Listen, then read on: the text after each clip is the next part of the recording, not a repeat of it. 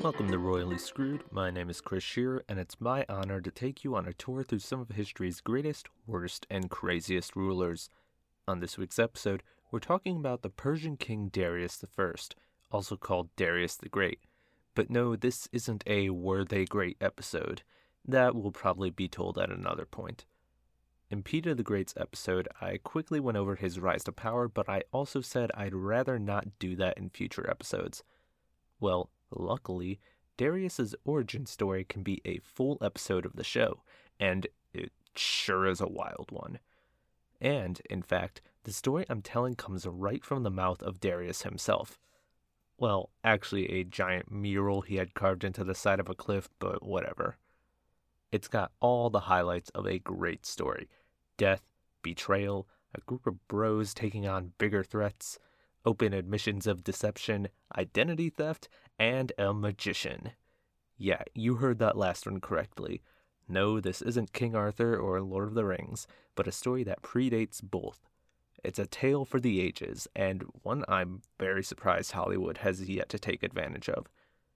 Also, a quick behind the scenes glimpse this is one of the stories, along with the pilot episode over the False Dimitris, that made me want to do this show. I really love it. So, without further ado, let's begin the story. We're going back in time to the early 6th century BCE in the Persian Empire in Darius and the Kingslayers.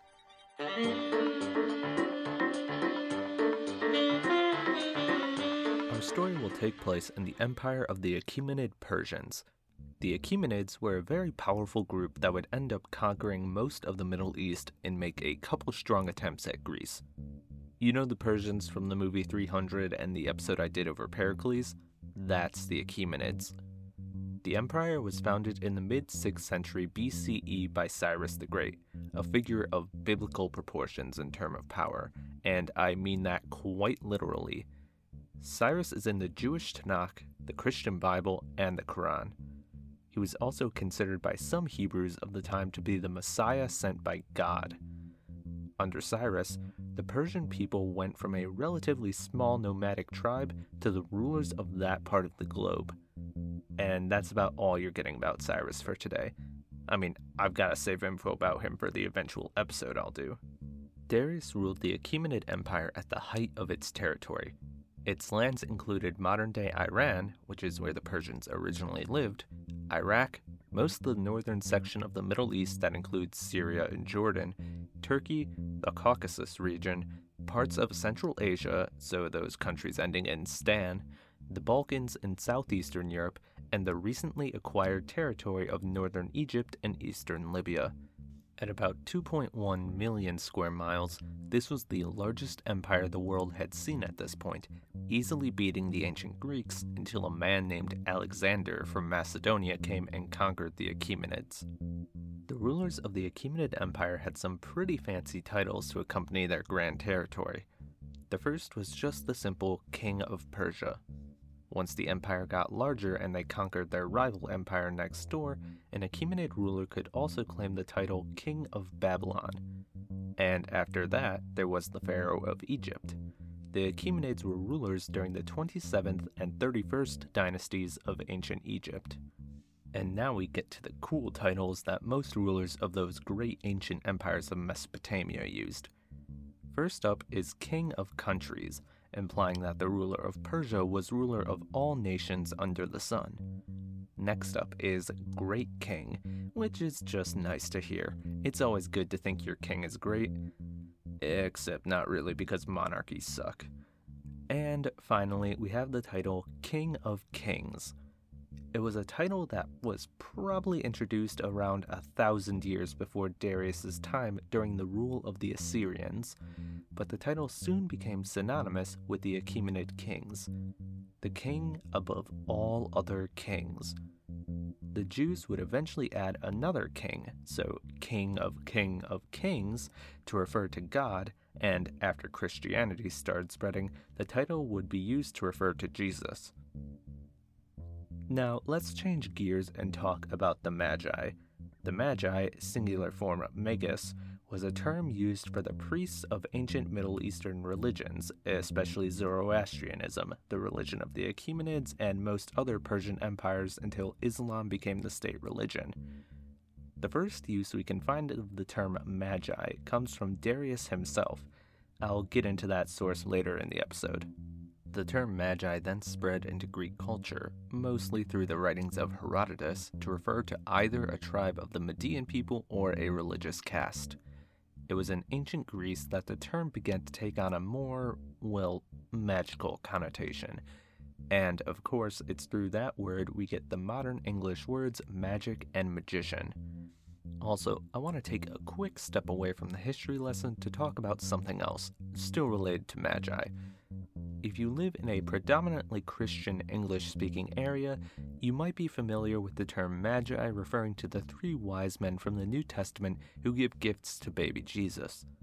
In the Gospel of Matthew, which was believed to have been written by someone who was probably living in a Jewish Greek community, the author would have used the actual term Magi. Why would he do that? Did he write that word meaning magician or sorcerer, as it had come to be known by that point in Greek, or as priests of a Middle Eastern religion? Because either the author of the Gospel of Matthew is claiming three wizards visited the baby Jesus, or that Jesus was born to connect multiple faiths. I think about this a lot. But that's enough of a theology lesson for today. We're here for the rise of Darius the Great. But before we get to one man's rise, we'll first have to learn about the death of the man who came before. Enter Cambyses II.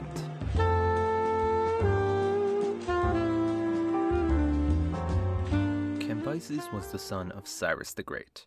And it's just Cambyses II, just a regular dude sandwiched between Cyrus the Great, founder of the empire and possible messiah, and Darius the Great, the king who brought the Achaemenid Empire to its territorial heights. In fact, Cambyses is usually depicted as a cruel leader, one of those stereotypical mad kings of ancient times, though nowadays this is usually considered propaganda from the Persian elites who didn't like the son of Cyrus. He led the Persians in the conquest of Egypt and deposed the previous rulers to become the first Persian pharaoh. After having served as a governor in Babylonia for his father, Cyrus appointed Cambyses as his co ruler in 530 BCE. Unfortunately, Cyrus would quickly go off on a military campaign where he was killed, leaving Cambyses as the sole ruler.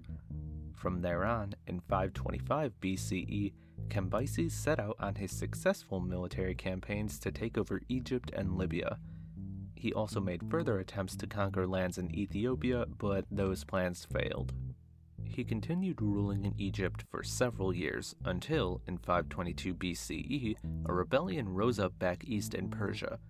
Cambyses quickly set out to quell the uprising, but he would never make it back to his homeland. Along the way, he was injured. Most accounts say he was wounded in the thigh, which then developed into gangrene. Cambyses didn't recover from the wound and would soon die. There's a whole larger part to this story that makes it sound like an Egyptian curse, but that's not the story I'm telling now. Basically, Cambyses killed a sacred Egyptian bull by cutting its thigh. The uprising in Persia ended with Cambyses' younger brother Bardia ascending as the new king of kings. There's just one problem with this. You see, according to Darius, Cambyses had had his younger brother killed before he set out to conquer Egypt. How was a dead man the new king of Persia? I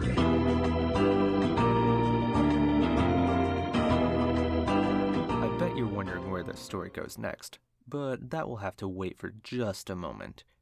Now that we have the build up to Darius' story, it's time we get his full backstory it's kind of like how people say the best way to watch Star Wars is A New Hope, then The Empire Strikes Back, then the prequels to get Anakin's backstory before you finish up with Return of the Jedi. Yes, I am saying this podcast is as good as Star Wars. Fight me. Did you see Episode 9? Moving on. Darius was born in 550 BCE to a man named Vishtaspa, more commonly known by the Greek version of his name Hystaspes. There aren't any confirmations on who his mother was. Vishtaspa was possibly a relative of Cyrus the Great, but that's also unconfirmed. We know he served as satrap, the Achaemenid term for a governor, of Persis, a region in southwest Iran, and Bactria, a region along the border of Pakistan and Afghanistan. He served in this role under Cambyses, but it's possible he also served as a satrap under Cyrus as well. In 530, when Cyrus was on his military campaign that would result in his death, Vishtaspa was originally supposed to be by the king's side. However, Cyrus allegedly had a dream that he took as a vision depicting Darius ruling the entire world. Well, at this time, Cambyses was heir to the throne and Darius was mostly a nobody. Cyrus took this prophetic dream as a sign of Darius, at this time only 20 years old, formulating plans to usurp the role of emperor. Cyrus then sent Vishtaspa back to Persia to make sure his son didn't get up to any treasonous activities. Under the reign of Cambyses, and after proving that he apparently did not have any desires to usurp the throne, Darius served as the king's personal spearman during the conquest of Egypt. He was also apparently one of the few people that Cambyses told about the whole brother killing affair. So, after Cambyses died from gangrene and someone claiming to be Bardia took the throne, Darius knew it was his job as the right hand man of the former king to put down this faker.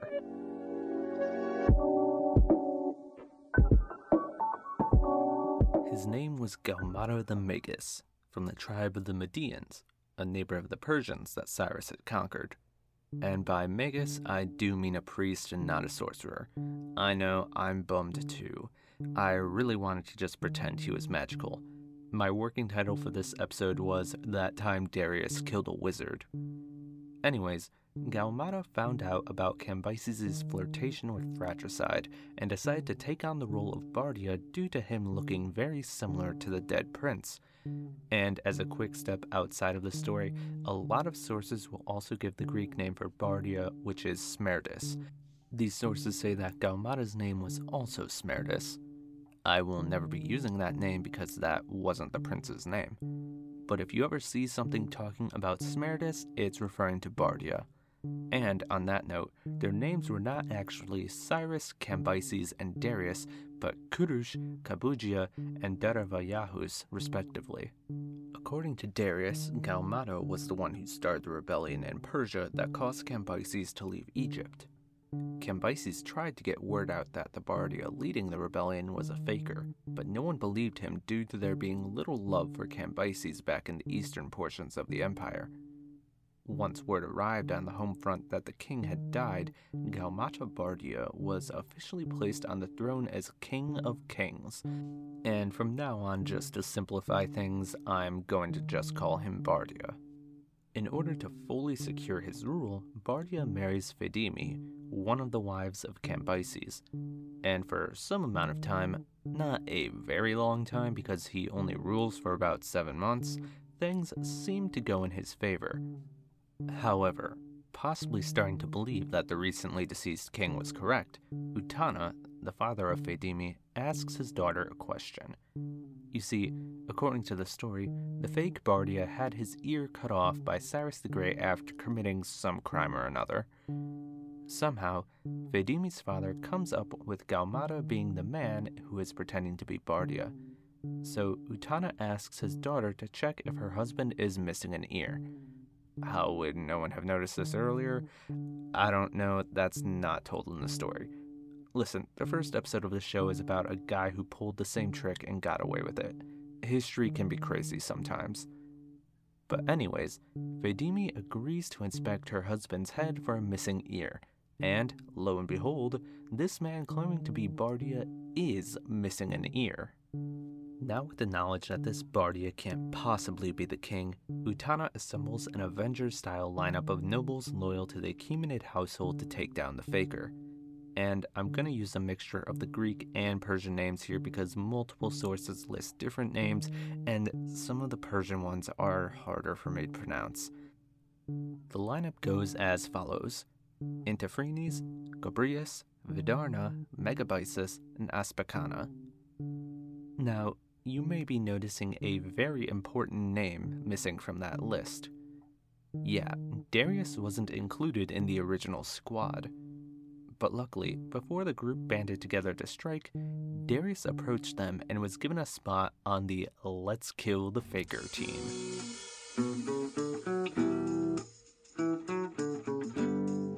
In September of 522, the group decided to strike.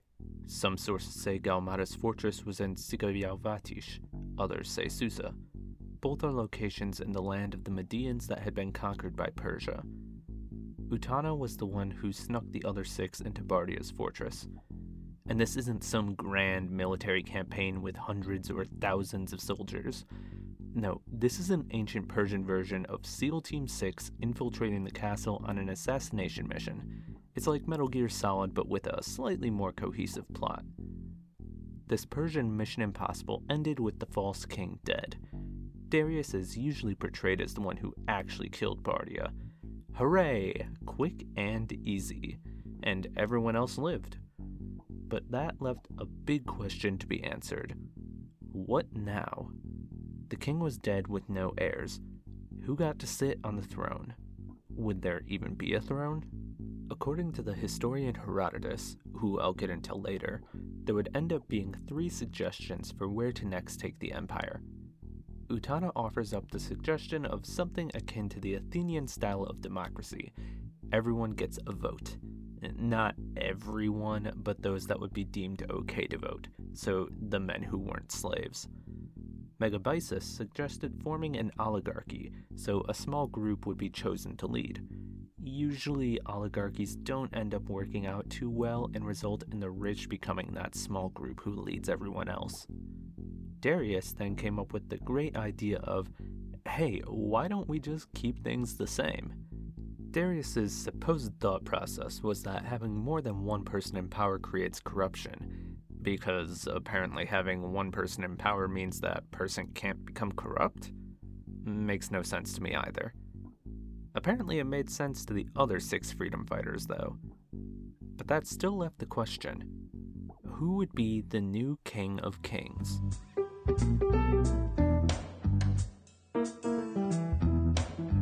The group decided to hold a contest. Utana decided to abstain from putting his name in the hat for future King of Kings, leaving just six contenders. This very cool, very fair, and totally comprehensible contest was as follows. The six men would bring their horses outside of the palace and wait on them until sunrise. The man's horse who neighed first to acknowledge the sunrise would be deemed the winner and crowned king. Like I said, very fair and totally comprehensible. Well, Darius really wanted to win this contest, so he had one of his slaves, who Herodotus names as Oebares, help him out. Oebares proceeded to rub his hands on the genitals of a female horse, which, you know, sure, why not? Once the men were gathered on their horses, Oebares placed his hands near the nose of Darius's horse. Getting excited from the scent of the backside of a female horse, Darius's steed neighed. This was followed by a bolt of lightning and the clap of thunder. Taking this as divine providence, the other five men quickly dismounted and bowed before the new king. Yes, Darius cheated his way into becoming king and in fact, he openly admitted to cheating to become king.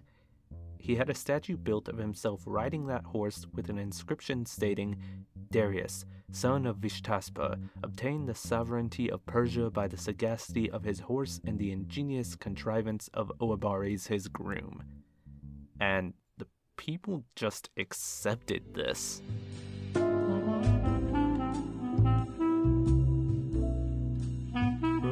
Said we got this story from Darius himself? Well, after he was crowned king, Darius had a massive monument built to himself. It's called the Behistun inscription. It's about 50 feet tall and 80 feet wide, sitting up about 330 feet on a mountain near the present day city of Kermanshah, Iran. It's believed this was at a road that connected the capitals of Babylonia and Media, the city of Babylon being the new Persian capital and the Medians being the conquered tribe Fake Bardia hailed from. The Behistun inscription depicts Darius crushing the fake Bardia under the heel of his foot while standing before the people the Persians had conquered. Around that image are inscriptions telling Darius's grand tale, written in three different languages Old Persian, Elamite, the language of one of the conquered tribes of Persia, and Babylonian. All of these were written in cuneiform, a writing system used throughout ancient Mesopotamia. And, fun fact, the Behistun inscription is often considered the equivalent of the Rosetta Stone when it comes to deciphering cuneiform. That's because Old Persian was something historians knew how to translate, but all the other languages using it had been a mystery. But back to the topic of Darius. Our glorious cheater is now on the throne, and he's gladly shared his story for all to hear there's just one small, minuscule, teensy tiny problem about all of this. It's all based on a lie.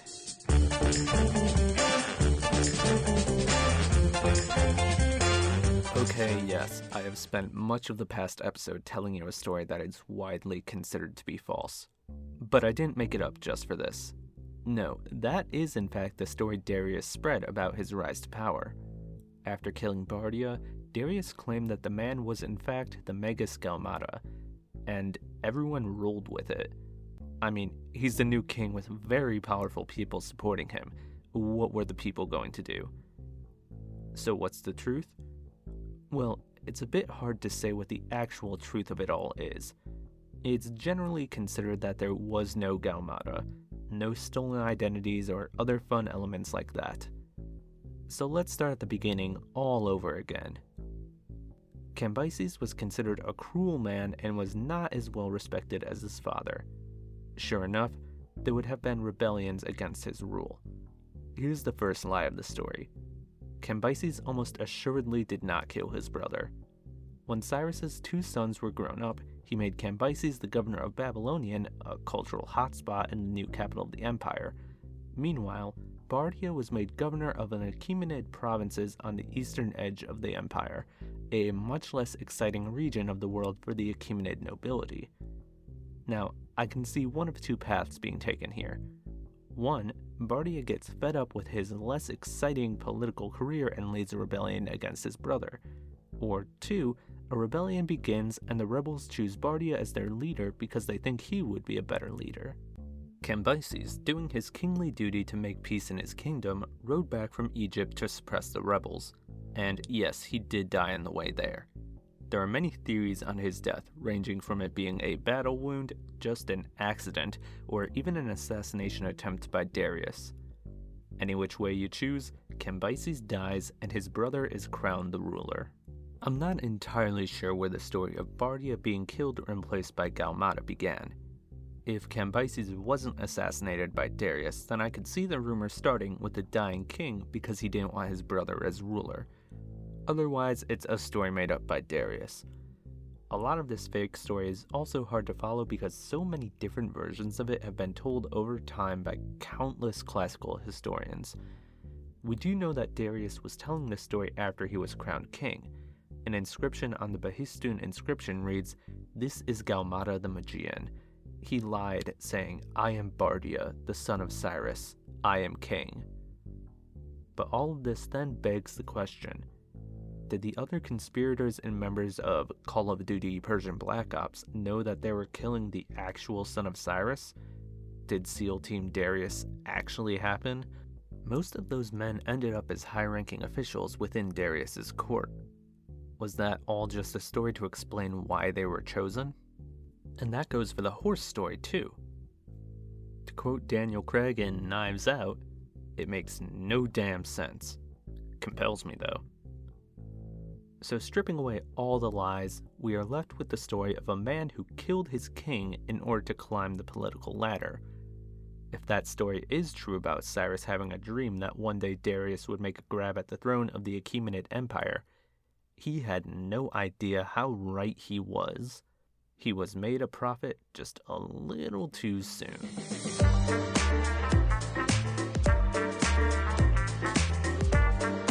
Despite it all being a fabrication, this story is still widely spread when it comes to the ascension of Darius the Great. But why is that? Well, I think it's about time I talk very briefly about a man named Herodotus.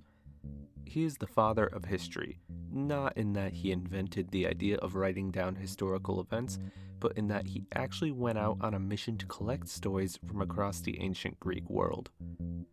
The historical topics he wrote about dated back from about a couple thousand years before he was alive, which was in the 5th century BCE, to events from his childhood. A lot of the major topics Herodotus wrote about were Greco Persian relationships. When I eventually do an episode about King Leonidas of Sparta and Xerxes, Herodotus's writings will play a major role in that. As that goes, he obviously wrote a lot about the Achaemenid Empire. That's also why you'll see a lot of Persian names translated into Greek, like I pointed out throughout this episode. But here's the thing that Herodotus gets a lot of criticism for. His process for historical learning was by just going around to different parts of the world and asking locals about their histories. Because of this, there are a lot of things that are hearsay or just straight up fictional accounts. Like, he talks about animals that just don't exist, and also wrote about several pharaohs that have no historical basis. And yes, while that is bad when you're trying to write historical fact, modern historians and archaeologists have actually proven a lot of his writings to be true. Unfortunately, not many people outside of historical learning circles know that. I cannot tell you how many times I've read stuff on social media that says something like, you can't trust anything from ancient Greek history because it was all written by Herodotus and he's a liar. Like, that's just not true. But I've rambled on about this topic for long enough. Back to the point. Most of our knowledge about the Achaemenids, at least throughout most of the history of the Western world, comes from Herodotus, and he wrote down what sounded exciting. Can you blame him? I mean, yes, kinda, but it was in the 5th century BCE. He didn't have the internet to fact check his stories.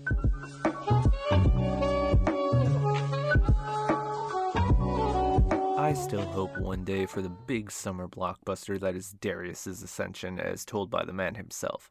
But hopefully you enjoyed learning both the fact and fiction of his story. And this whole episode goes to show you just how far through history a lie can persist. Do your own bit of research instead of just trusting a single source. We'll return to the Achaemenids at a later date.